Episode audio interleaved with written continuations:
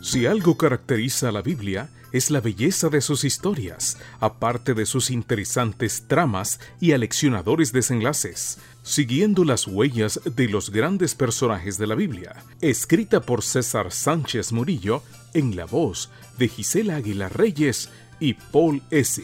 Bienvenidos.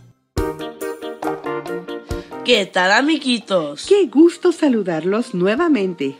Hoy es 10 de febrero y el versículo se encuentra en Génesis 26, 7 y dice, Cuando los que vivían en este lugar le preguntaron en cuanto a Rebeca, Isaac tuvo miedo de decir que era su esposa y les dijo que era su hermana. Abimelech. Como ocurrió en los días de su padre, en la época de Isaac, también hubo sequía. La consecuencia inmediata fue el hambre, por lo tanto Isaac decidió establecerse en Gerar, en donde era más factible encontrar comida. Gerar era una ciudad ubicada en la región de los filisteos.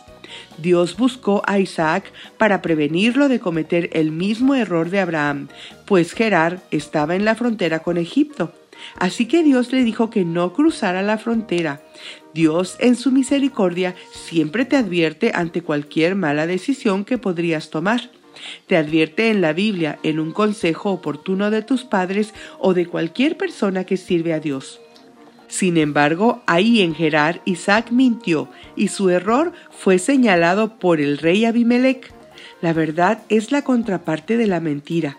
Solamente la verdad es el fundamento de la sociedad. Manifestamos nuestra integridad cuando somos veraces. Si quieres vivir feliz en tu casa, en la escuela y tener amistades estables, siempre di la verdad. Isaac sucumbió ante la mentira y fue descubierto. Eso debió haber sido bochornoso. Más embarazoso fue si consideras que la persona que le señaló su error no conocía al Dios de Isaac. Aún hoy es triste que alguien que no asiste a la iglesia te confronte porque has mentido, has hecho trampa en un juego o copiado en un examen. Todo eso afrenta a Dios. La experiencia de Isaac se compara a los marineros que adoraban dioses falsos. En plena tormenta fueron a despertar a Jonás que dormía en el barco cuando trataba de huir del llamamiento divino. Asimismo, cuando varias personas se acercaron a Pedro y le dijeron que él era uno de los seguidores de Jesús en medio del juicio previo a la crucifixión, y Pedro negó con groserías, tratando de enfatizar que no era su seguidor. Tanto Jonás como Pedro representaron mal a Dios esas ocasiones. Seamos leales a Dios, representémoslo fielmente ante todas las personas. Jesús mencionó cuál es el efecto en los demás cuando nuestro actuar es coherente con nuestro mensaje.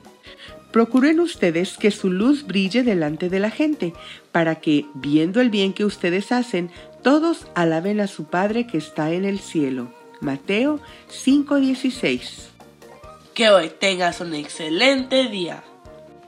Hasta mañana.